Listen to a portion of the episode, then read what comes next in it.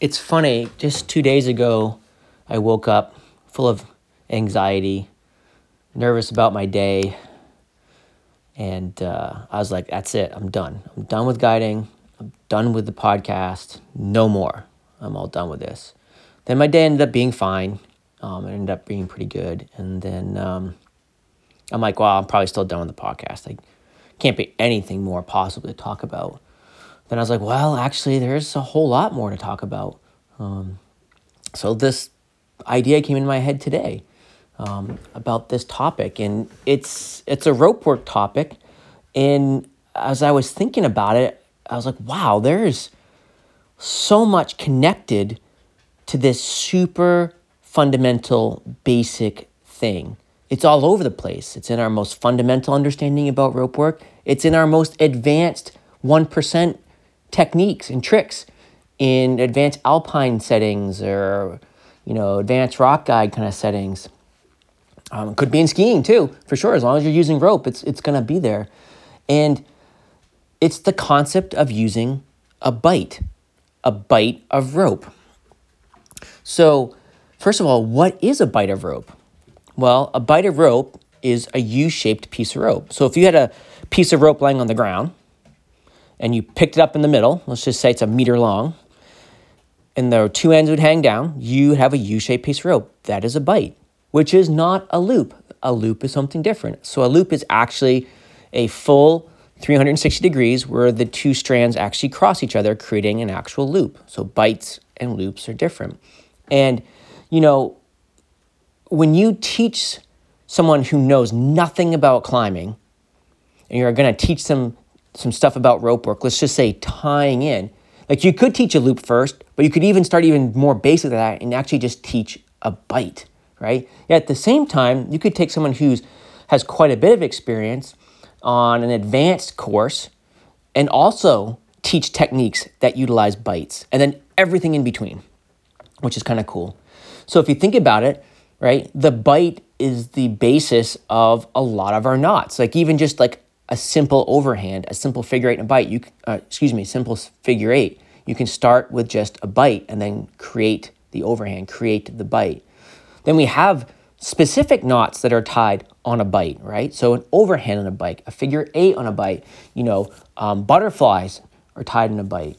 Um, so there's like this whole realm of knots, kind of another tier for some knots that have tied into a bite, right? Two loop figure eight starts with figure eight on a bight um, which is kind of interesting. And then think about where it shows up in other places in, in our system, right?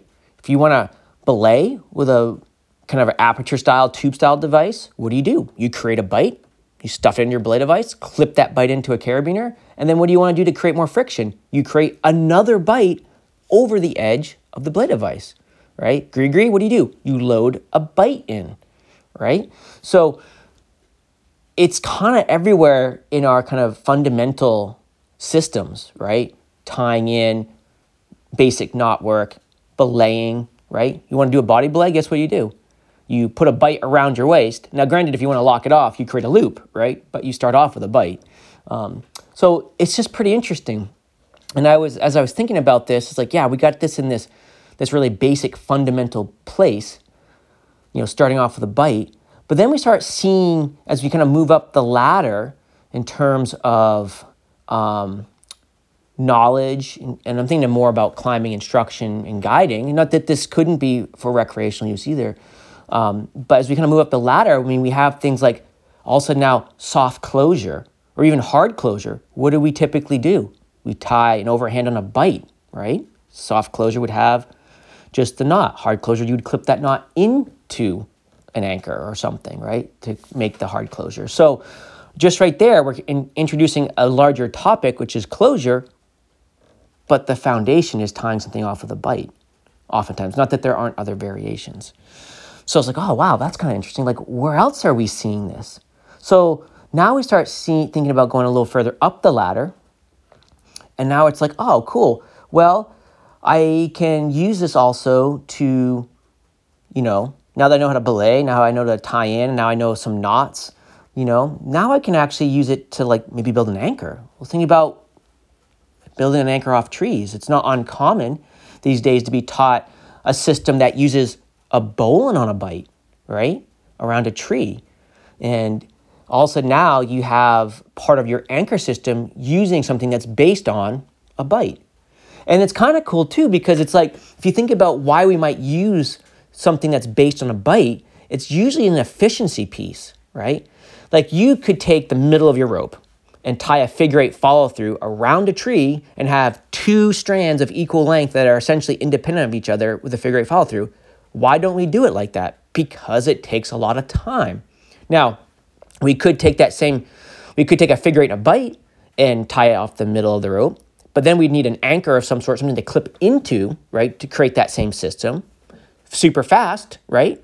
Versus tying a figure eight follow through around that tree to create the same thing. But we have to use a little bit of equipment, right? That the figure eight follow through wouldn't use, right? Or we can actually, once again, change into just another knot. A bowline on a bite would also create that whole system, but without the added gear of, you know, maybe a cord and a carabiner to do the figure eight and a bite, right? But then you have the bowline on the bite. Cool. The downfall there is like, well, it uses a little bit more rope, right? So once again, even though we are creating some efficiency in one way, we might be losing something somewhere else. It's always this interesting trade-off.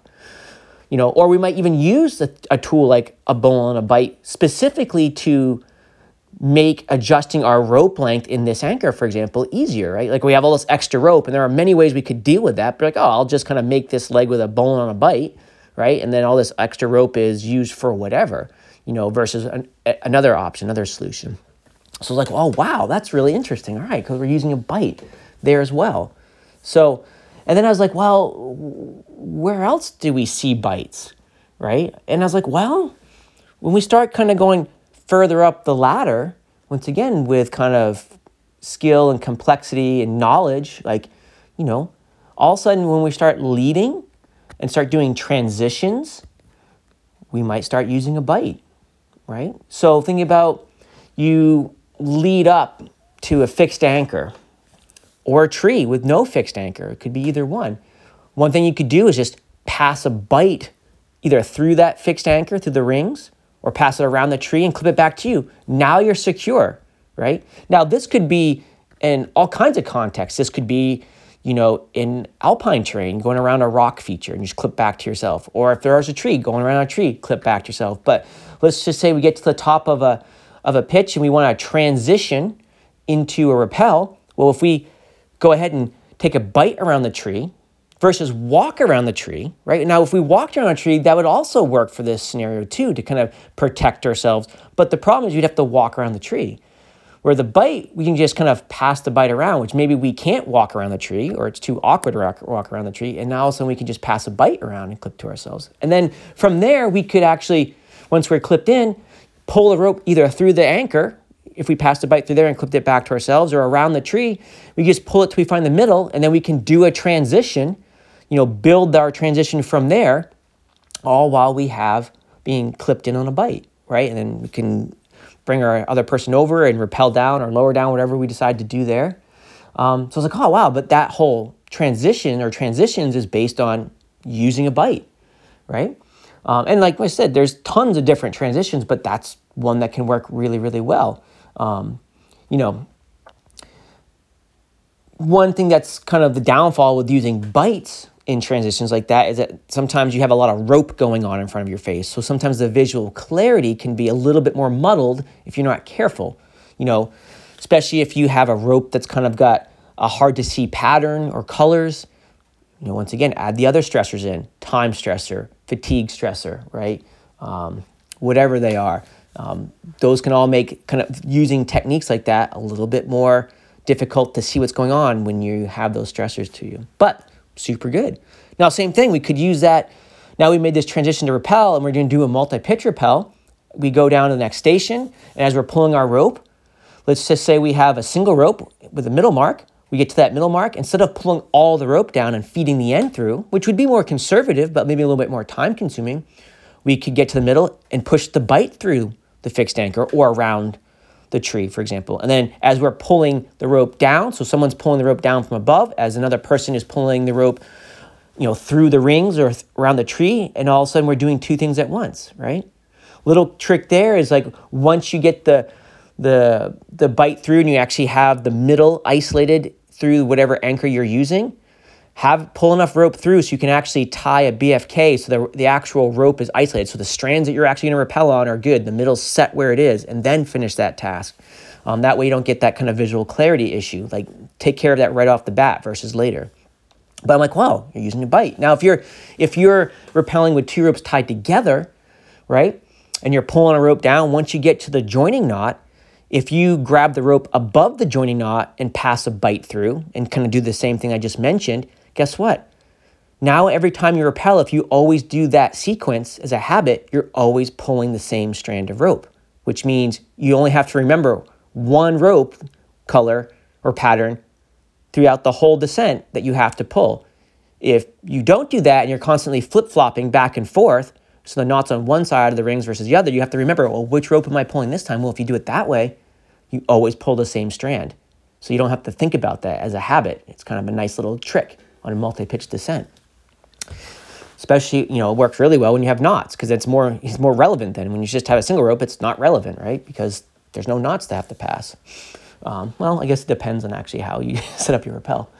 But um, anyway, I was like, well, that's but that's that technique's based on a bite, right? What about using a bite once again as a way of protecting yourself, maybe to get to the anchors that you're going to rappel to? So maybe you had some like short roping or short pitching to a different anchor system, and maybe there's a tree up there. Well, you could walk around the tree, for example, and kind of protect yourself on the uh, with holding on to the other strand of rope, giving your little hand, self a hand belay. But if you pass a bite around, the nice thing about that is it's like you can lower yourself down to this anchor using the bite, hook yourself into that anchor at the edge, you know, with your climbing rope, and then just pull the bight off the tree so you have less rope to pull, right? If you walk around the tree and do that trick, you're gonna either have to untie or pull all the other rope around, you know, with the other person or whatever. So like, you know, there's a lot of ways we can use just put passing a bite to kind of protect ourselves. There's even a trick when you're short roping and you use a, a, a feature like a tree, for example, where you pass a bite around, or short pitching rather, and say you have a fair amount of rope out where you can pass a bite around and then as you're belaying rope in, you're actually keeping the bite loop going around the tree the same length. So once that person comes up to you and they're safe and secure, you don't have all the rope that you just pulled through to belay them up to pass back around the tree. Because as you are belaying up with this kind of little bite technique, it's actually minding the rope length as you pull up. I'm like, holy cow, that's based on a bite. And then what are you to do when your when your person gets up there, your client gets up there? You want to secure them off? Guess what you could do? You could pass a bite around the tree and do a tree hitch, um, which, if you're kind of a rope nerd like myself, it's in the Ashley Book of Knots, number 1919, as the toggled bite. Um, but it's the same thing, right? Now you're using a bite to create this very easy and secure way of connecting someone to an anchor, right? So around a tree, for example, around a rock horn, could even do it around a fixed ring, right? Think about reasons why you might do that is that it's quick and fast, doesn't take a lot of equipment, or maybe in the winter environment when you don't want to have to if you wait if you're weighting the system, you don't want to have to untie frozen ropes and cords and stuff like that. You know, pretty pretty easy, pretty fast, pretty quick. You can belay off it. It, it is relatively adjustable. It takes a little effort to adjust it versus some other methods, but super good. Works really well.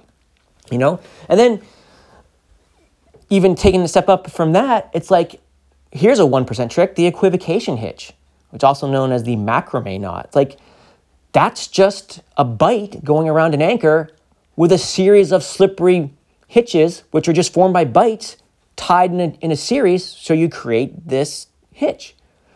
Definitely practice that one a lot if you're going to ever use it. Um, but it's all just a series of bites, which is kind of awesome. It's kind of like, I would say, a very much a 1% type of trick that works really well in certain situations, um, which is kind of cool. But it's all based on a bite. And then I was like, well, what else could you use the bite for?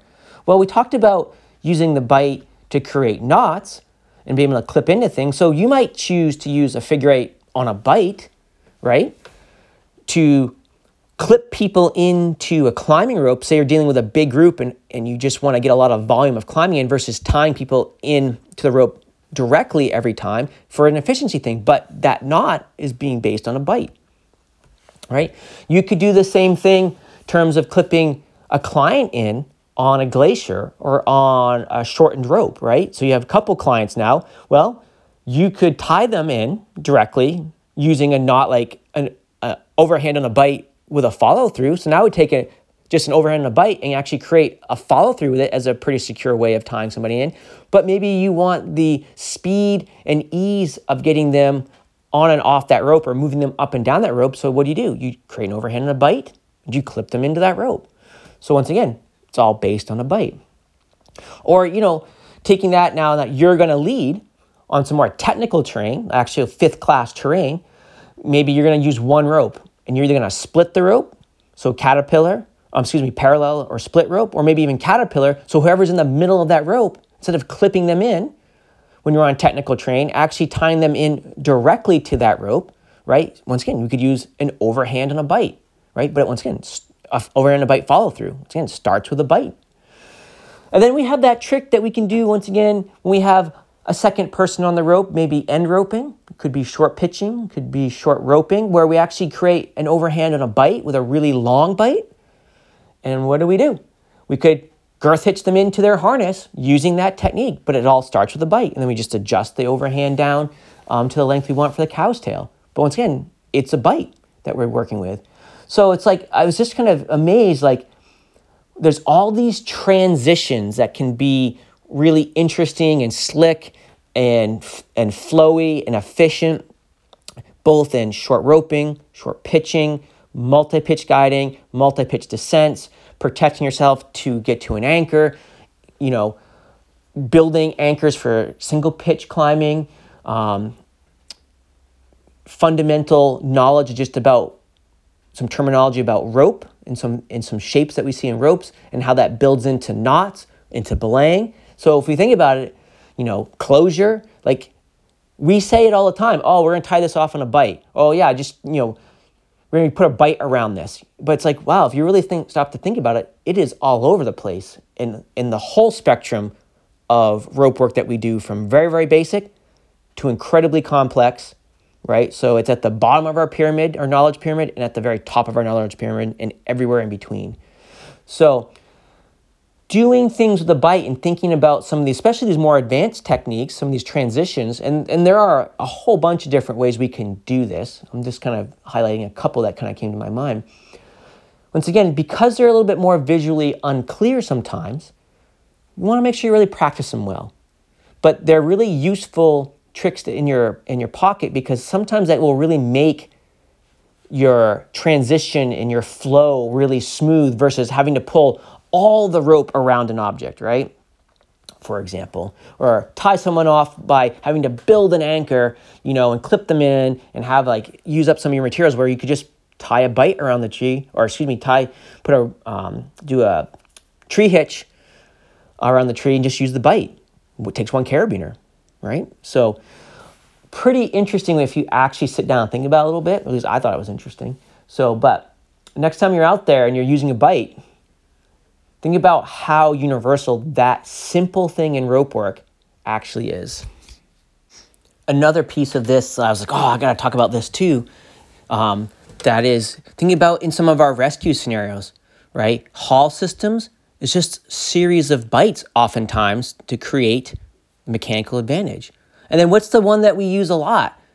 A drop loop? It's not a loop, it's a bite. It should be called the drop bite. Drop loop sounds better admittedly, and I still call it a drop loop, even though I, I cringe every time because it's not a loop. In fact, what do we tell our clients or people to do when we drop them the loop? To untwist the loop so it's a bite, right? So we have less friction in the system. So I once again, I just wanted to like, oh, I gotta talk about that. Um, this concept of the bite is everywhere in rope work. Super interesting um, and pretty cool in my mind.